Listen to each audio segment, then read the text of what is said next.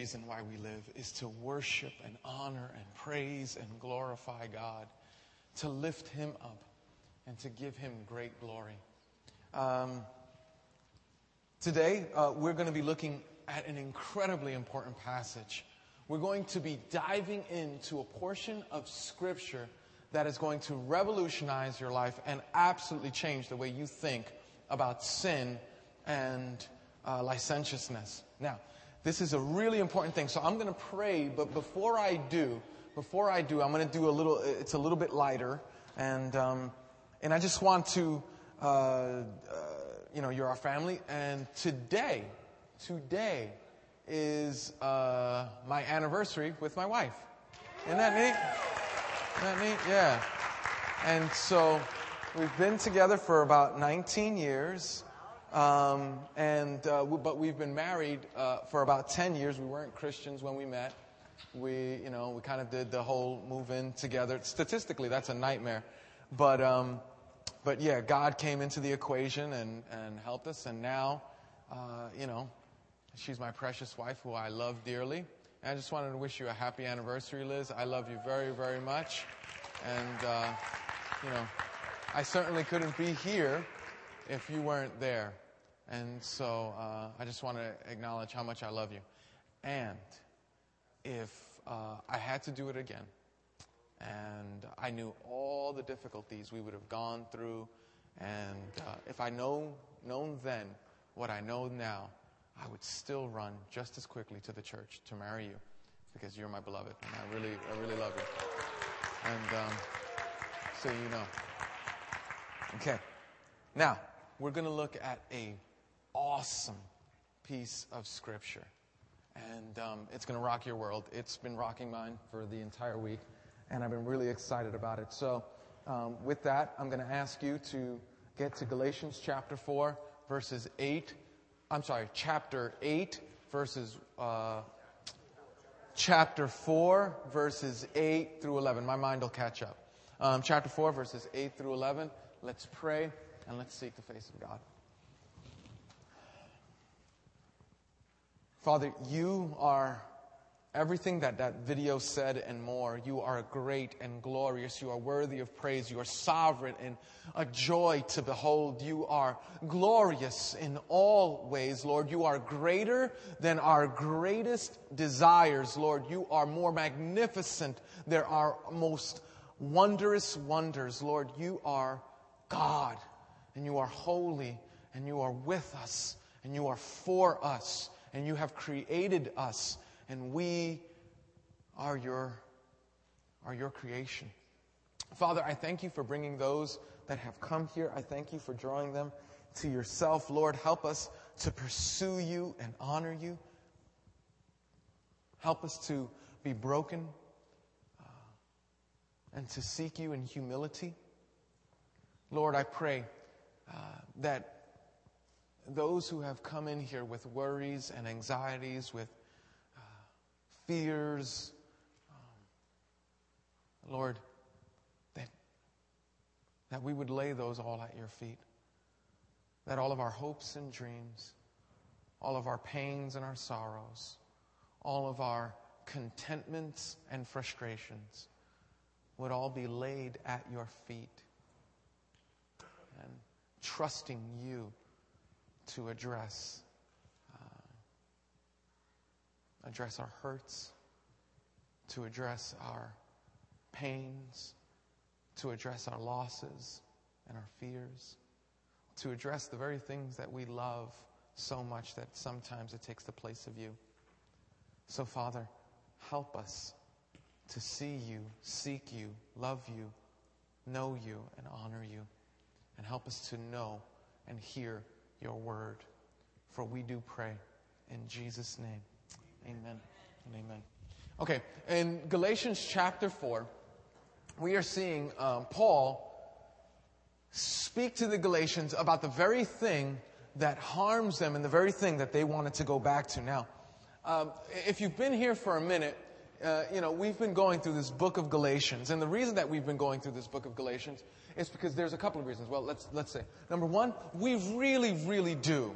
And, and I know that this might not be your, this might not be your experience, this might not be your principle, but I just want to let you know that in, in, in our community, we absolutely love God. And we love God and we believe that He'll direct us. And one of the primary ways that He'll direct us is from the Bible. And so when we, when we open up the Bible and we read it and study it verse by verse, chapter by chapter, and we allow it to affect us and change us, we are saying something about God and His Word. Here's what we're saying. We're saying that I have ideas, I have thoughts, I have perspectives, I have um, uh, philosophies, I have uh, uh, convictions, I have all of these things, but more than those, I, God's Word supersedes them all. And that's what we're saying. And that might not be your experience. And if that's not your story, we're just so glad that you're here. We're glad that you've uh, come to participate in this worship service. And the point of this service is so that we might grow more fond and more in love with God. And so if you're new and you're here, I'm just so grateful that you're here. But that's why we're looking into God's Word. Another reason is that God's Word is powerful and, and, and will change and will transform and will revitalize us. And so we seek God's Word because we're, emotions are fleeting, aren't they? Like, isn't it true that, you know, like, emo- man, emotions are like, emotions are not trustworthy. You know, all you have to do is, all you got to do is be around a 16 year old girl to know emotions are, are, are, boy, they just go up and down, right? Like, I absolutely love him. I cannot live without him. He's my life and my all. And, and Susie, who's this? He's my boyfriend. Doesn't sound like the other boyfriend. No, because I, you know, I can't deal with him anymore. But it's only been three hours. And so, you know, right? And some of you were 16 year old girls and you know exactly what I mean. Um, guys, you too, but it's funner to pick on the girls. So, um, I won't win too many friends with that, but that's okay. So we're going to look at now. Now here's the deal. Uh, Paul, here's the big idea of today. This is exciting and this is extraordinary. And if you get this, you will understand why you fall. Have you ever been driving down the road of life, looked at the rear view mirror of your past, and said, What was I thinking? Like, why did I go down that road? Like, have you ever been driving down the road of life, looked at the rearview mirror of life, and said, What possessed me to go with that person, to take on that responsibility, to do that job, to wear those clothes?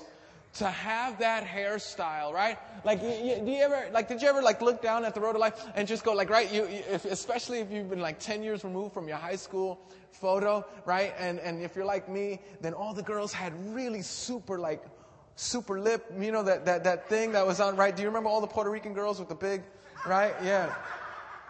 And they had the really big hair and some of you Puerto Rican girls totally identify with that, right? You had the big hair. And, you know, let's not forget our Italian friends who still have the big hair. And we love them. And, uh, I, you know, I finished reading a book called How to Win Friends and Influence People. And it, it didn't take. Um, but, okay. But yeah, you remember, you know what it's like, right? You look at the rearview mirror of life and you go, what was I thinking? Why did I wear that? Why did I go out with that person? Why did I compromise my morals? Why did I do that? Why did, and, and for some of you, you don't have to look at the rearview mirror of life. All you have to look is a couple of yards ahead. And you go, what am I doing? Why am I going in this direction? Why is there such hopelessness and despair? Why is the pain and the suffering growing so great and my joy and my peace growing so little? Why is it that everything in me goes back to that place that hurts me so much? I, I think I'm not alone when I, I, look in the rearview mirror of my life on the, uh, on the road of life on the rearview mirror of my past and just ask those questions. I, I, think that, I think that if I passed that microphone to each person around here, you would be able to tell the story of how you gave your love, your allegiance, your affection, your time, your talent, your finances, your energy, how you gave all of that or some of that or any parts or combinations of that to someone, something, some cause, some principle, so, and you regret, you're just like, man, I wish I hadn't done that. I wish I hadn't fallen into that kind of deal. I mean, it happens in relationships most frequently, right? You say, I'm just going to be with this person for the rest of my life. And you start behaving that way, right? You're a teenager, right? And you start behaving that way. And you just say to yourself, you know, this is what you say. You say, you know what? I, am just going to, I'm going to be with this person forever. So anything that they ask, I'm going to give them. Like that's just the way it is, right? And so guys, we go into debt right? And we're just, just trying to love and impress the one that we love. And girls, right? We, we give over very sacred things about us to those, right? It's, it's interesting, right? It's been said, and I, and, and I, I kind of believe this. Guys use um, love to get sex. Women use sex to get love. It's just a different perspective. But we've all been in that place. Isn't that true? We've all been in that place where we've given ourselves over, given, and even, even if it compromised our morals, even if it compromised some, some uh, uh, uh, instruction that we were given, even if we were given better direction, better insight, better guidance, and we said, you know what? I'm just not going to follow that.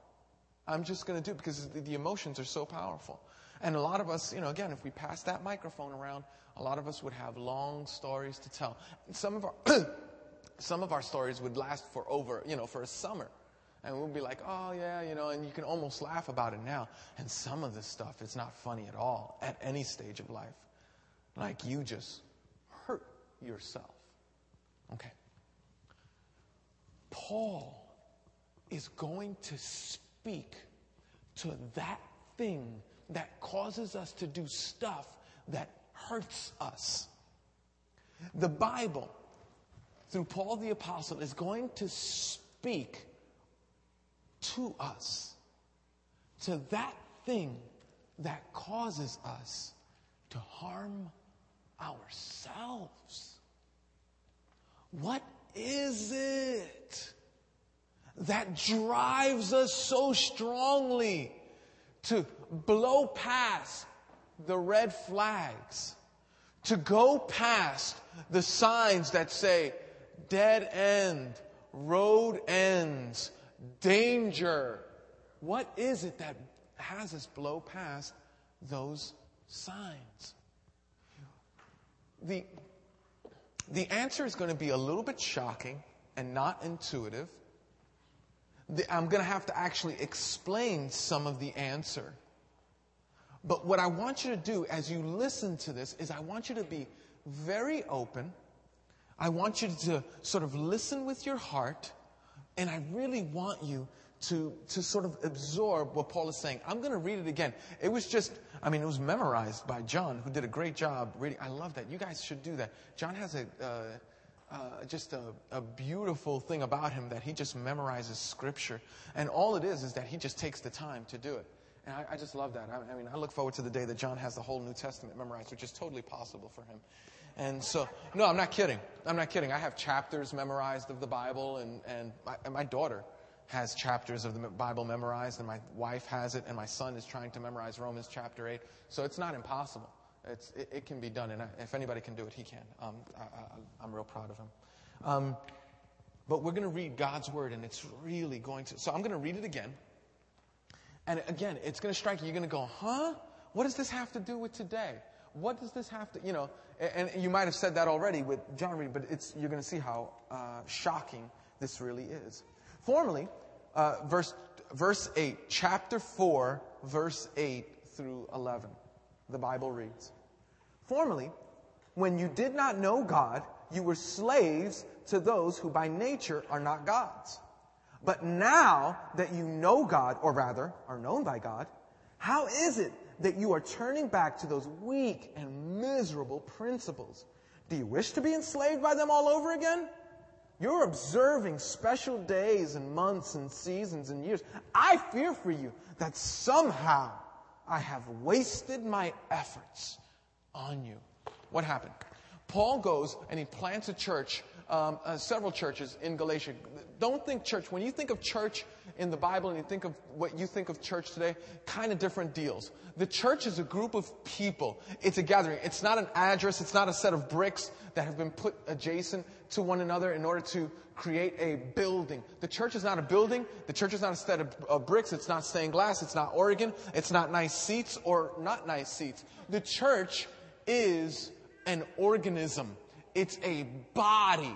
It's a group of people coming together to glorify Jesus. Even when that group of people are not necessarily together and they're outside in the world, that group of people is still called the church. And we've learned over and over and over again. I wonder if you can, you know, play, play along with me. We learned that we don't go to church. We are the church. Yes, absolutely. We are the church. That if people are going to feel the hugs of Jesus, it's because they're going to feel our hugs. If people are going to feel fed, if, if, man, if the people in Haiti are going to be feeling the experience of Jesus during such a tragic time in their lives, they're going to have to experience it through us. Which reminds me that if you have, um, here's, here's the good news. I'm a mission. Does everybody know that I'm a, I'm a missionary? I'm a missionary with Missions Door. And um, uh, I'm a missionary with Missions Door. And my missions organization sent me here, and you know, God called me here, and it's pretty cool.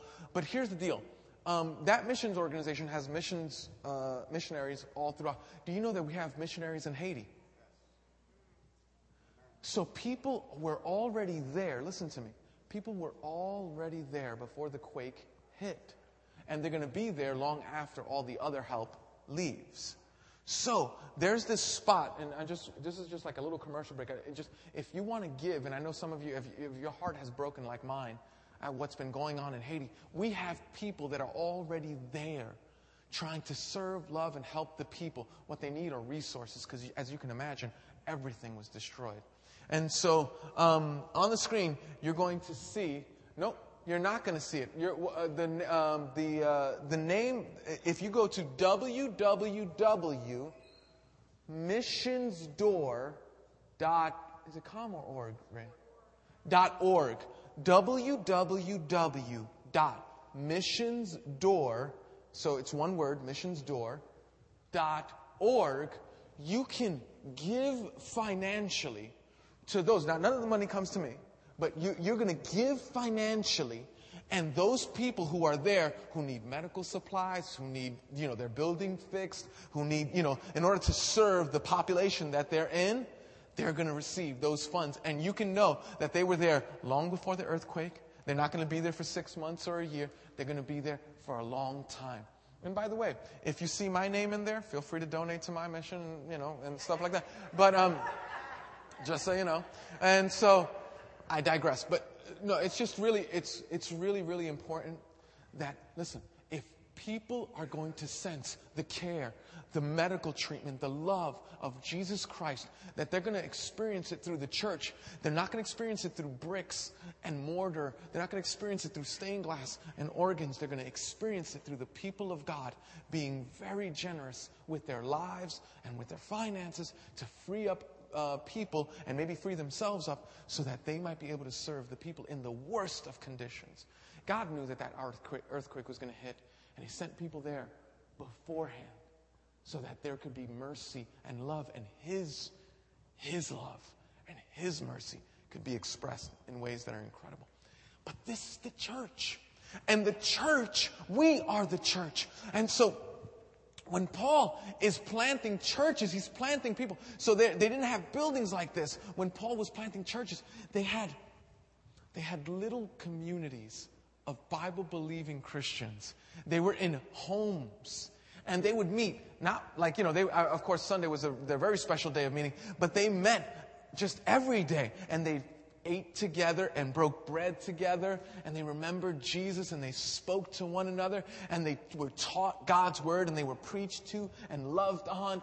And so these are the people. This is the church that Paul is writing to. This church that he planted in Galatia. Several different houses all over Galatia. It's beautiful. Now, listen to me. This is powerful. After Paul left, there was a group of guys that came over and they want, they saw this little baby, baby congregation and they said, Oh, Jesus is just fine, but you need to add this and this and this and this and this. You need to add laws and ceremonies. You need to add uh, um, good works and, and obeying the, the Ten Commandments. You need to add all of this. And listen to me. Some of you have been in churches where that's what they did. If, listen, if you put on makeup, you don't belong here. If your, if your dress code wasn't in a particular fashion, you don't belong here. If your length of hair wasn't in a particular, men, you had to be super short. You can't, I mean, you know, try proving that in the Bible. Women, you had to be really long. And you come from places where they say, oh yeah, it's Jesus. For sure it's Jesus. You gotta love Jesus. Yeah, Jesus is a big deal. But let's not forget hair length. Let's not forget coming to mass in the morning and, you know, and every day. And, you know, let's not forget the service. You know, hey, listen. Let's not forget all of the responsibilities that comes with it. Well, that was the opposite of Paul's message. Paul's message was this. Paul's message is, I wonder if you guys remember this, right? Jesus plus nothing equals the gospel. It equals salvation, it equals sanctification, it equals the gospel. It equals, but we can say just for everything that we talked about, it equals the gospel. So let's say that together. Jesus plus nothing equals salvation. Shocking. Shocking. Because you still think I've got to add something to, you know, yes, yes, yes, it's Jesus and he certainly paid for all my sins. For sure. I won't, uh, you know, uh, argue with that. But I better be good and I better be good for goodness sake. I better stay on my P's and Q's. It's of course. Now some of you, right now, you're feeling very uncomfortable. You might be thinking I'm a heretic. You might be wondering because you come from churches like that and that's exactly what you think. And it's very uncomfortable. Paul, in his words to the Galatians and to us, Paul says something that's scandalous. He goes, listen to what Paul says again. Formerly, in the past, when you did not know God, when you weren't, when you did not know what Jesus had done, when the, Jesus had not been revealed to you, back when you were just being good for goodness sake, formerly, when you did not know God, you were slaves to those who by nature are not gods. Now, this is hinting towards the place where we need to go as people, where what we talked about earlier, about those things that we fall to. So I really need your ears to perk up because we're getting to, remember what we were talking about, looking at the rearview mirror of our lives and feeling that?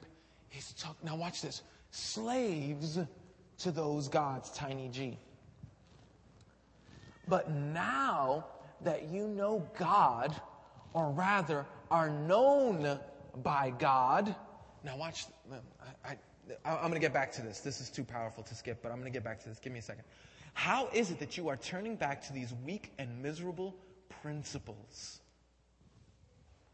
There are weak and miserable principles and gods that will ruin your life.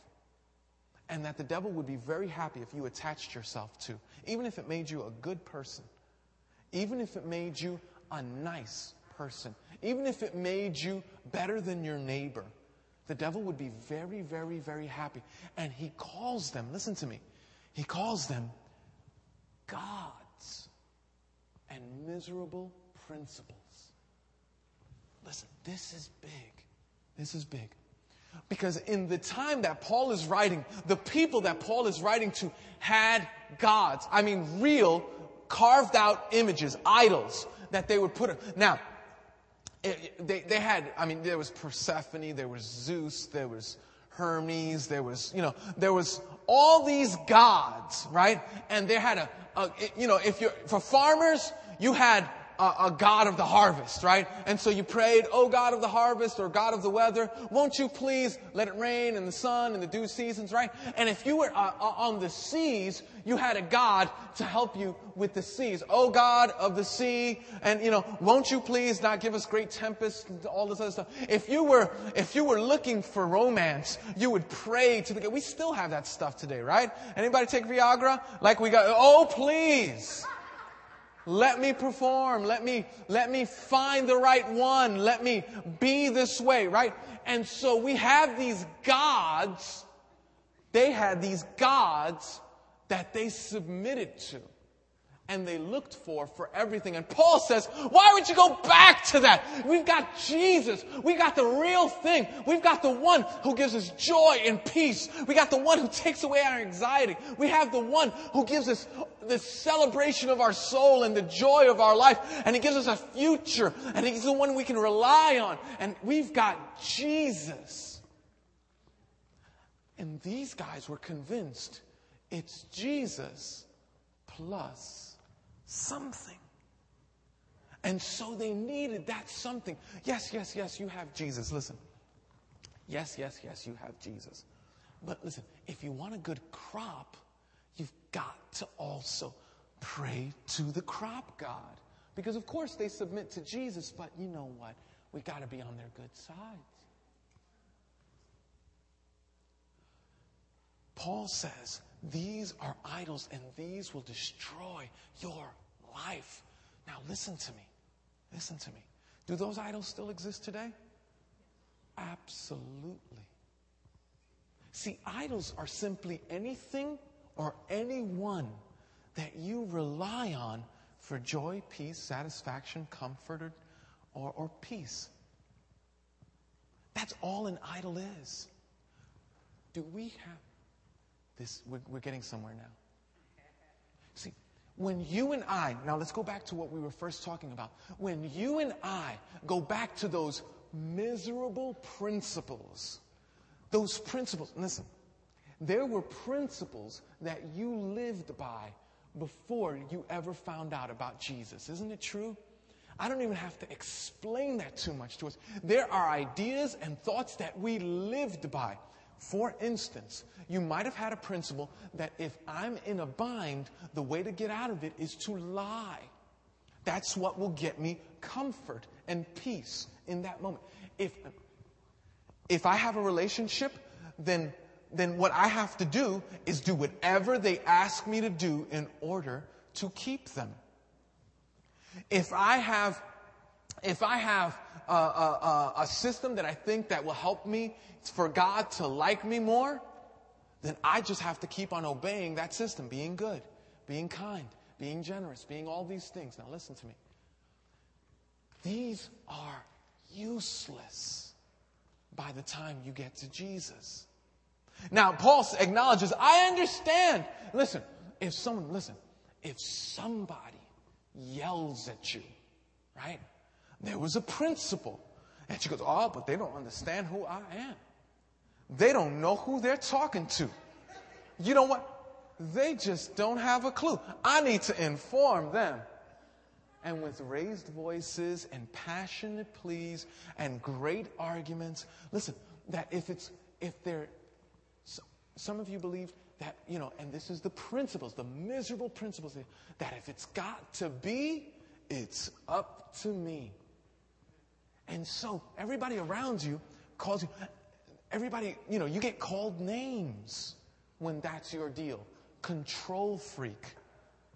You get called, um, you know, you, listen to me. Why? Why? Because there were miserable principles. There were gods that you bowed deep before. We all have this. And if you've ever, so what we have, Paul will say, that whatever we, whenever we sin, it's not just a sin. There is a God that that chain is attached to. There is a God who has grabbed a hold of us and will tug on us who's really pulling the string. There's an idol that will make us do these things. This is fascinating. Listen to this. He goes, How is it that you are turning back to those weak and miserable principles? Do you wish to be enslaved by them all over again? You're observing special days and months and seasons and years? Listen to me. Listen to me.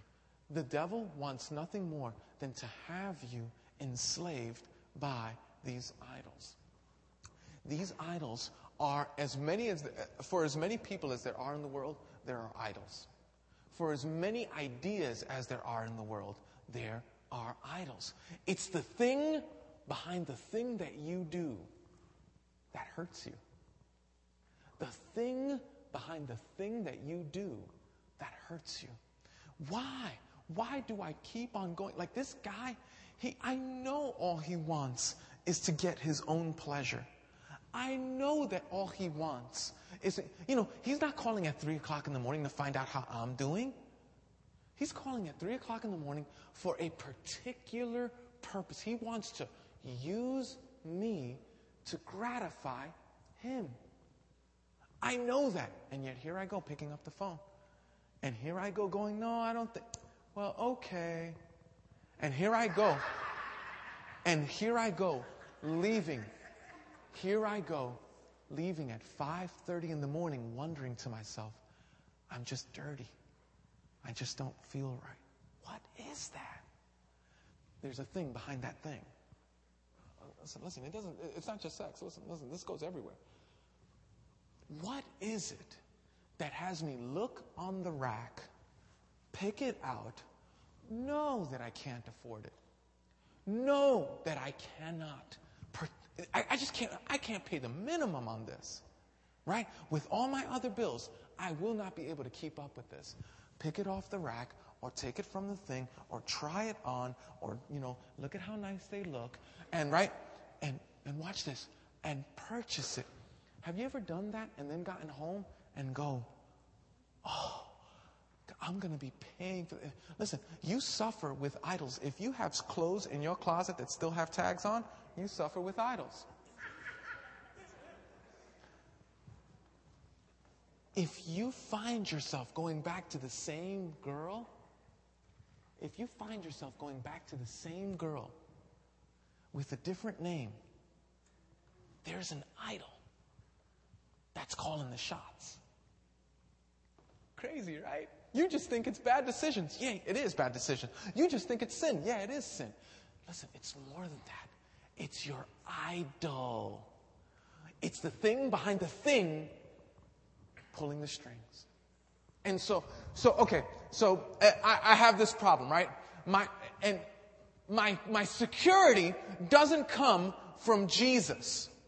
I, I mean, I believe Jesus. I love Jesus. I know Jesus. It, you know, so I say that it comes from Him. But if you dig down deep in my heart, my security comes from my pay. And so, when I lose my job, I say this Where is God?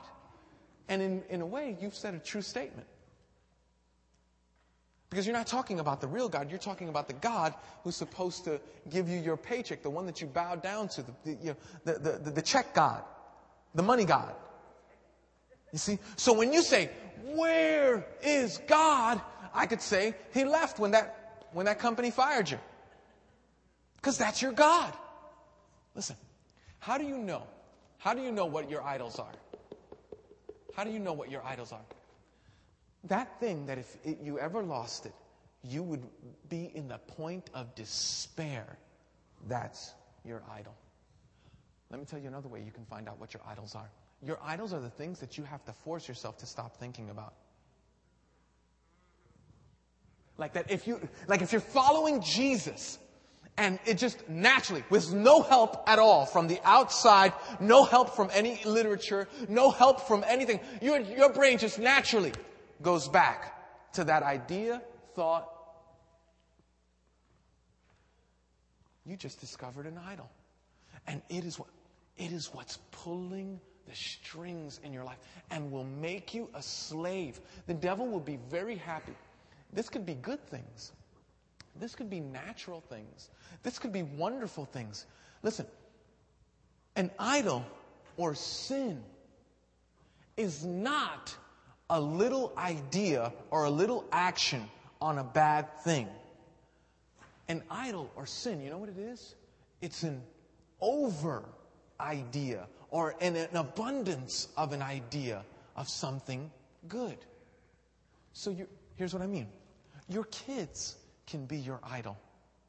If your kids don't turn out in a particular way, if that's going to mean suffering and death for you, we just found your idol. Stand back. They're calling the shots. If, listen to me, if your lover says, You're going to go to church, I'm leaving, and you choose the lover over Jesus, we just discovered your idol. Listen, if you're willing to compromise your morals for that promotion, we just discovered your idol. It's just a little lie you say.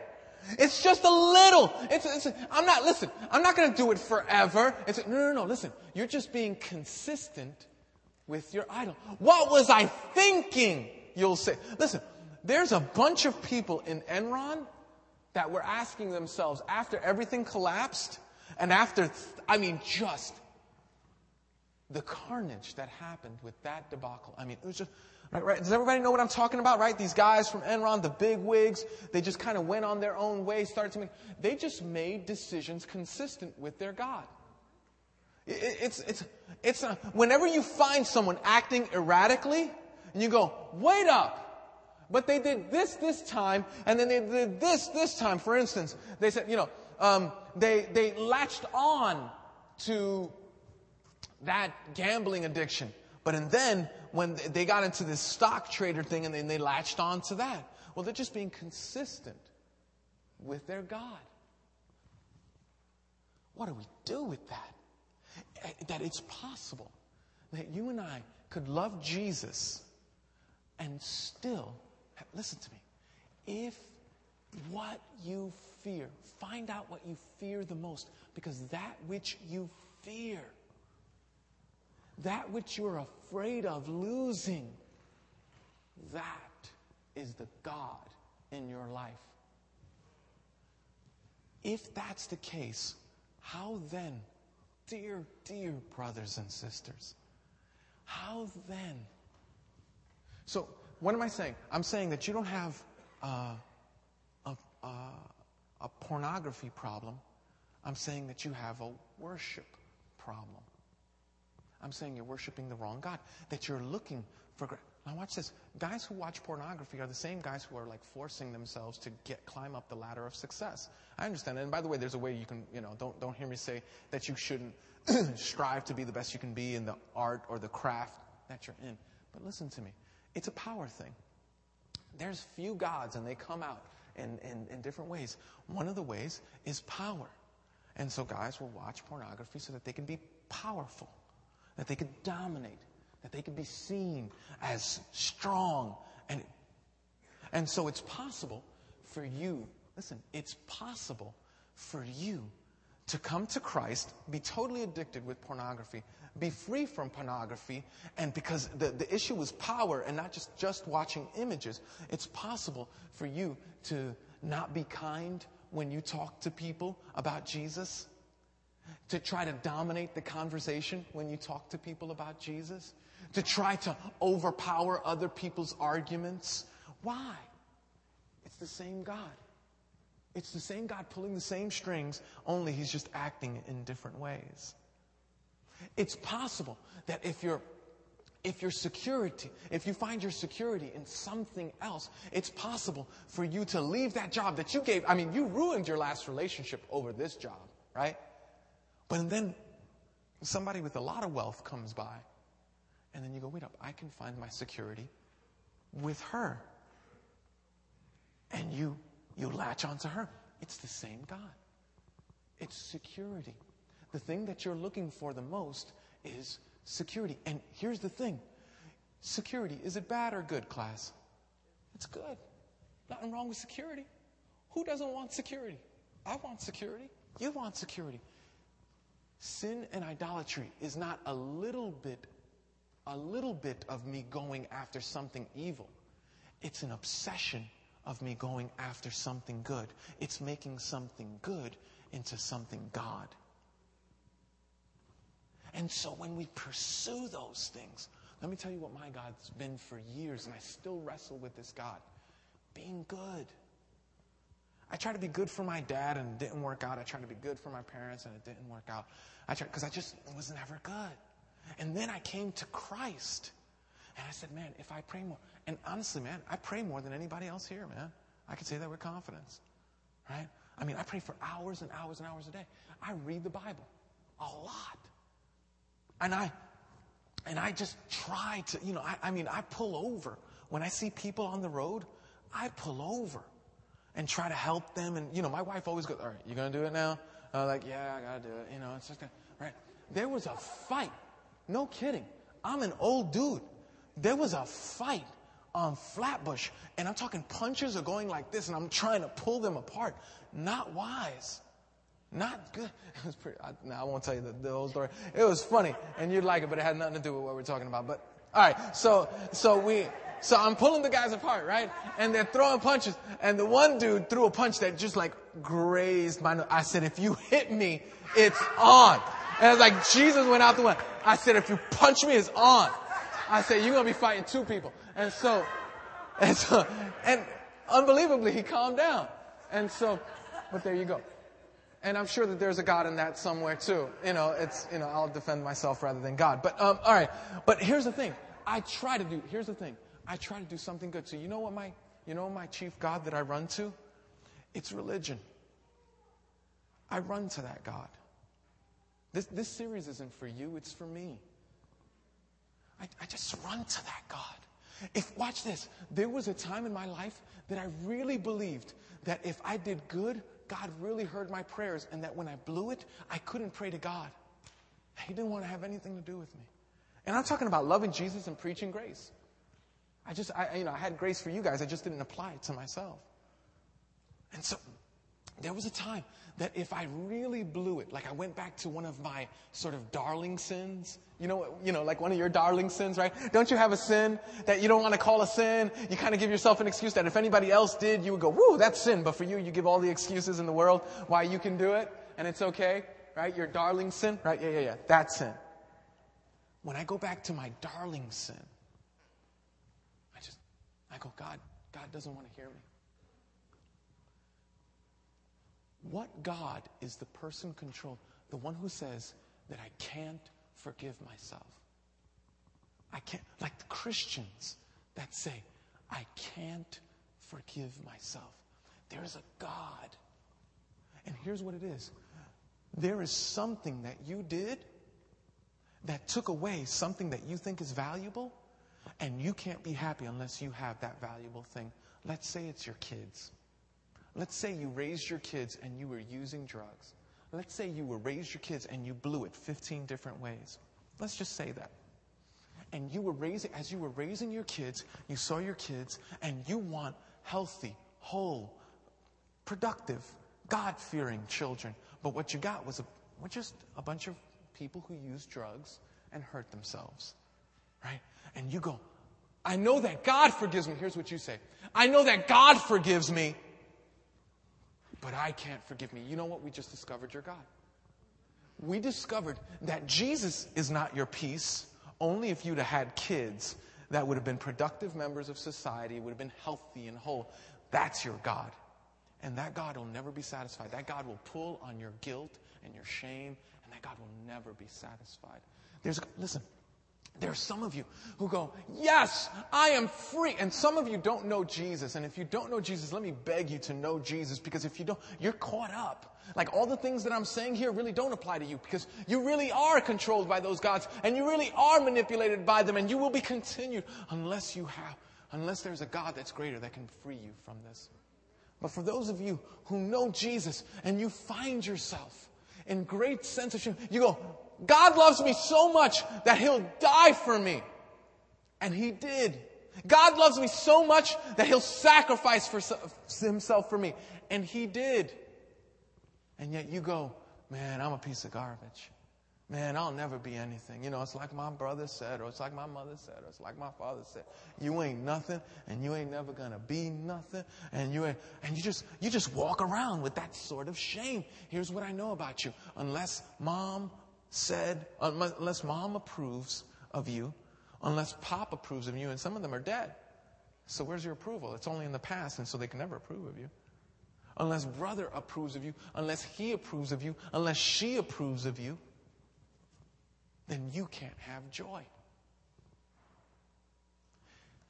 I'm telling you, there's a better God out there.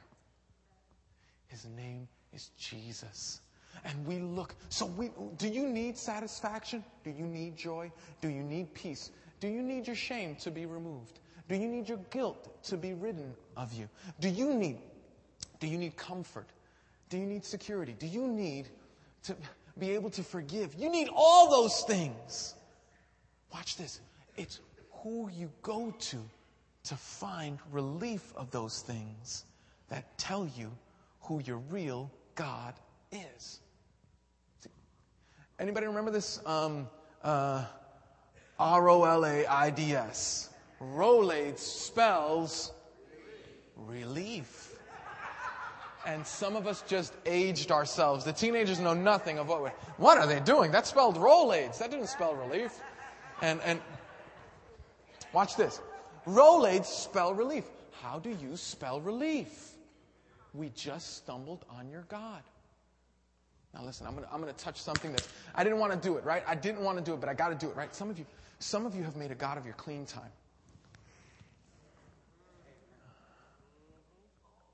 All right, now, okay, so like now that everybody's sufficiently uncomfortable, right? And just for some of you who don't know, like 90% of the people who come to this church come from uh, 12 step. You know, we got OA, CAAA, you know, love and sex and all. We got like, we got a, we got a, it's a mixed bag, okay? It's a mixed bag. And so we got everybody from everywhere. But listen to me. Your clean time is your God. And if, and if your clean time today is a little bit more than it was yesterday, you're all right. And it doesn't matter if you treat your wife like crap, and it doesn't matter if your kids are ignored, and it doesn't matter if you really invest in the important things of life. Got one more day. Got one more day. Now, don't hear me say that I don't want you to have one more day tomorrow. Okay, don't go, well, this is not going to be my God. Glug, glug, glug. Like, don't do that, right? You know, just, you know, don't, don't hear me say that. It's a good thing. Remember, I said it's nothing, there's nothing wrong with security. There's nothing wrong with joy. There's nothing wrong with pleasure. There's nothing wrong with these things. There's nothing wrong with clean time. But when it's your God, then you will obey it, even if it means disobeying Jesus. Whatever it takes for you to stay clean. And so, you'll make decisions that are destructive to you and your family. Because you go, I never want to use it again. Listen, it's a miserable place when you live in fear and trembling. It's a miserable place. Like when you live in fear and trembling, you just go, I just can't use again. I just can't use again. And so what do you do? You gotta go, I gotta, I gotta, and, and, and don't hear me say, don't go to meetings. Make, make, make more meetings now. But don't let that be the place that you find your joy, your satisfaction, your peace. Your. Don't let that be the place that you go to for rest because that's not it. Jesus is the place. Now, what does that mean? Because I've applied this to my heart, I make meetings with a different twist. Now I go, who can I serve? Who can I love? Who can I help? Because I'm not coming to this thing so that, oh God, if I, if I don't, you know, if I, if I miss a day, I'm going to, you know. Listen, I'm, now I'm coming more than ever. Why? Because I'm, I'm, I'm bringing peace, not seeking peace. I'm bringing joy, not seeking joy. I'm bringing satisfaction, not seeking satisfaction. And so now watch this. I want you guys who are, you know, my 12 steppers here, and I love you, and I'm not going to ask you to raise your hand because there's, I mean, there's like two people here who wouldn't raise their hand, right? And it's like, you know, That's not true. There's a, there's a few. There's a few more. But um, but here's the deal. Listen to me. Listen to me. I want you to make more meetings than ever. I just do. I want you to serve more than ever. I want you to love more passionately than ever. But I want you to, if you're looking for security, if you're looking for peace, do you see how even something good can turn into something God? Can you see? You, like, I mean, honestly, is it, there was a, there was a person who was, and this is this is I'm sort of making fifty thousand people into one person. This is sort of like a, a, a collage of people that I'm making into one person.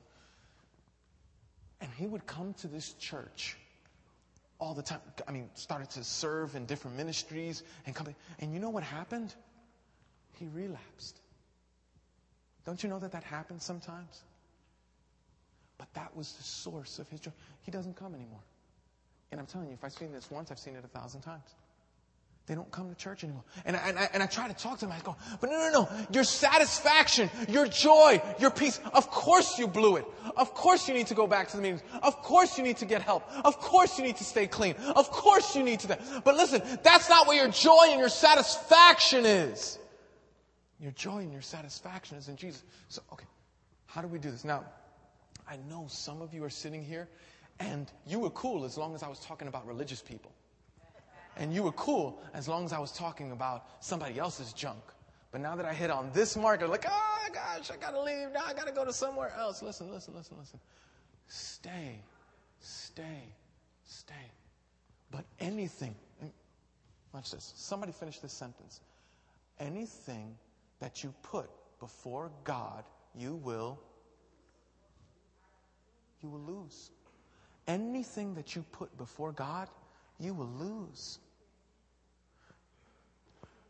Don't put your clean time before God. I don't want you to lose it. Does that make sense? Don't put your, listen, don't put anything before God. Don't lose peace and joy because you've put it and you try to gain it in ways that will make you worshiping an idol. Question comes then. All right, so there are all these idols and there are ways that people worship them. How do I, how does this happen and how do I avoid them? Here's how it happens. Number one, you have a longing in your heart. You have a desire in your life. You have something that pulls on you. Now, when those things happen, how do you meet those needs? That is how you go to idols. But it's also how you run to Jesus.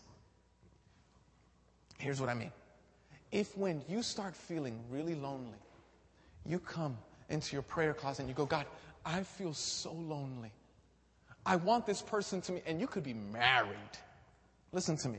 You could be married and feel lonely. You could be in a relationship and feel lonely. And then, you know what you start doing? If you're, and, and this is worth saying, if you're in a marriage and you start feeling lonely, rather than running to Jesus, you get angry at your spouse. Why? Because your spouse, your God is not performing the way you want them to.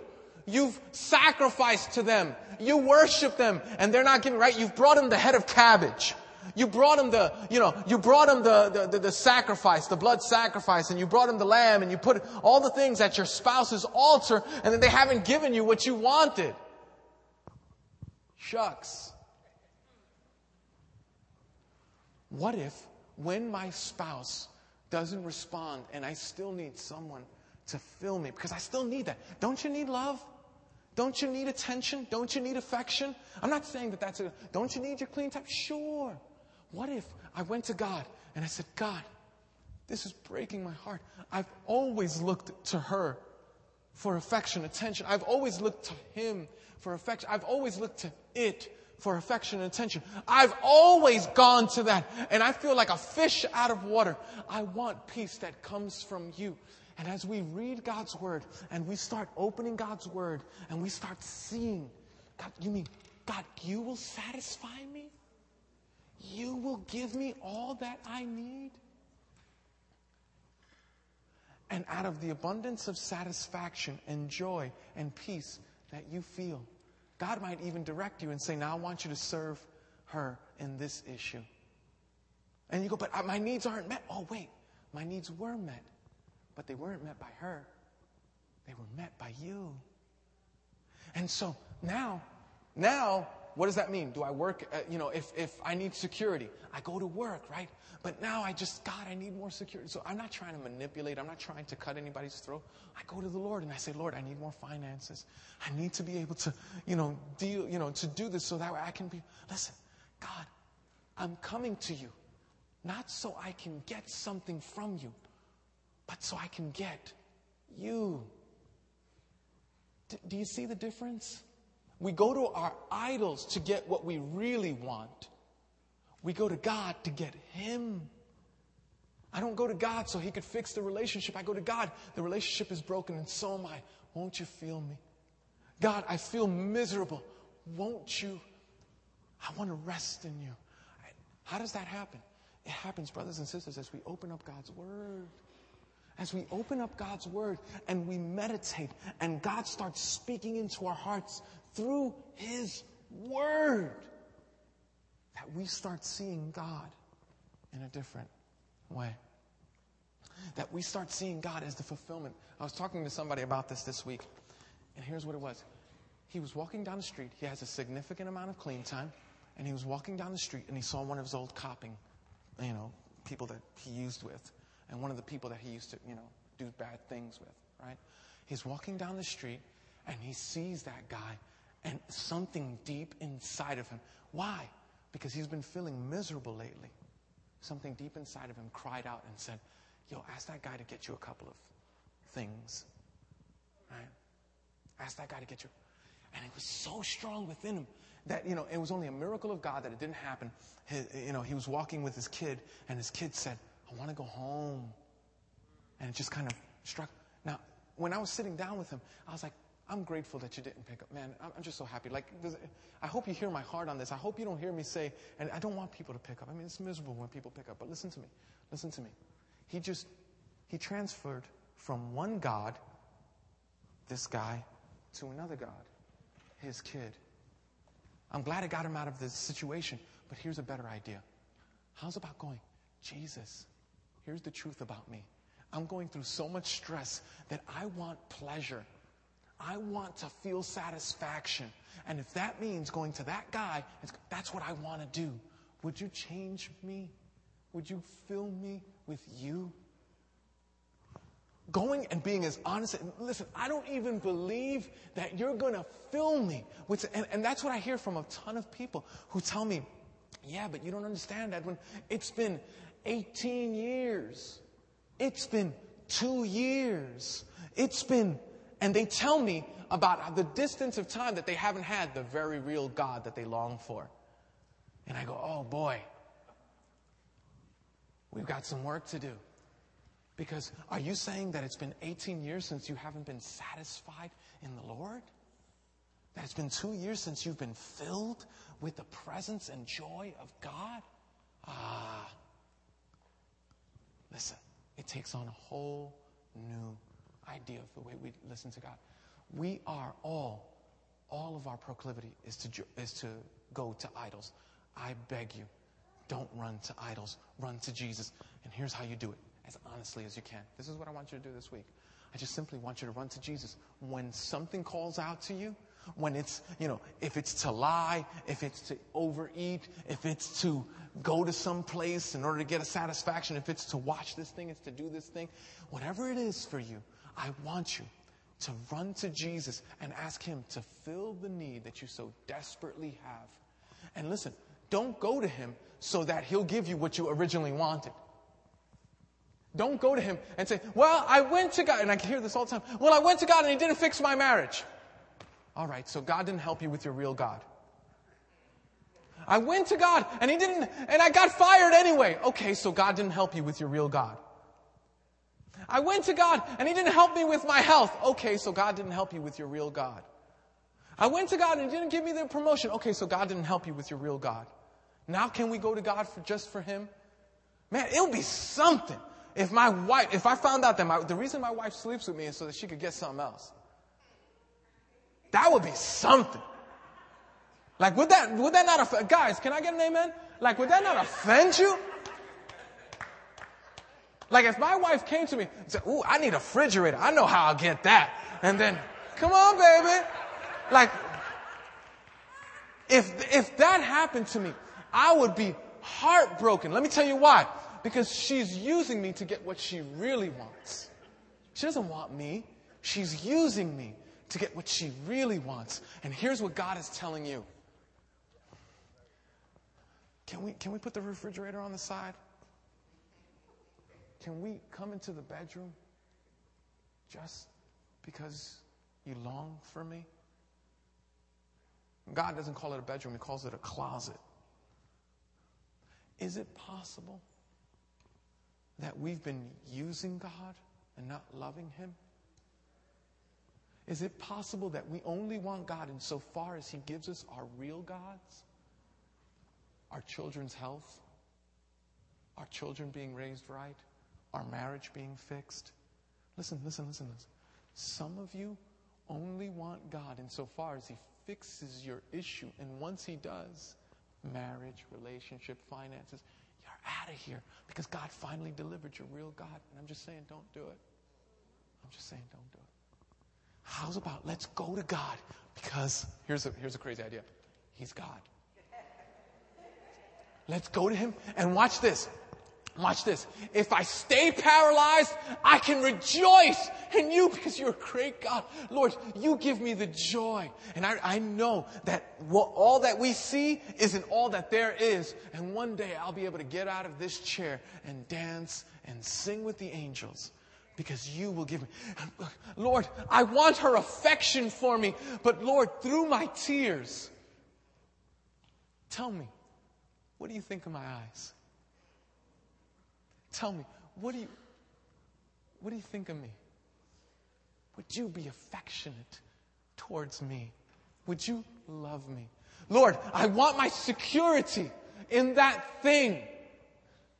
But Lord, I'm, I'm not coming to you for that. Lord, would you give me security? I mean, everything else all around me is falling apart. Would you give me something to hold on to?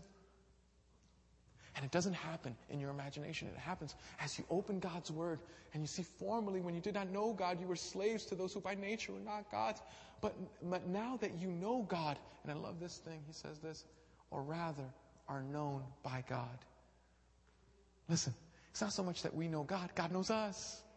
It's not so much that we, we feel our need for God, God knows what our needs are. And He's able to do exceedingly abundantly above all you ask or think.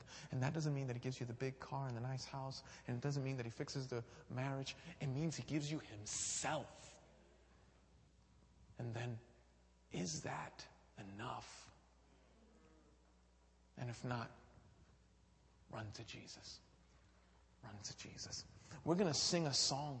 And it's called, and it's a fast paced song. It's an energetic song.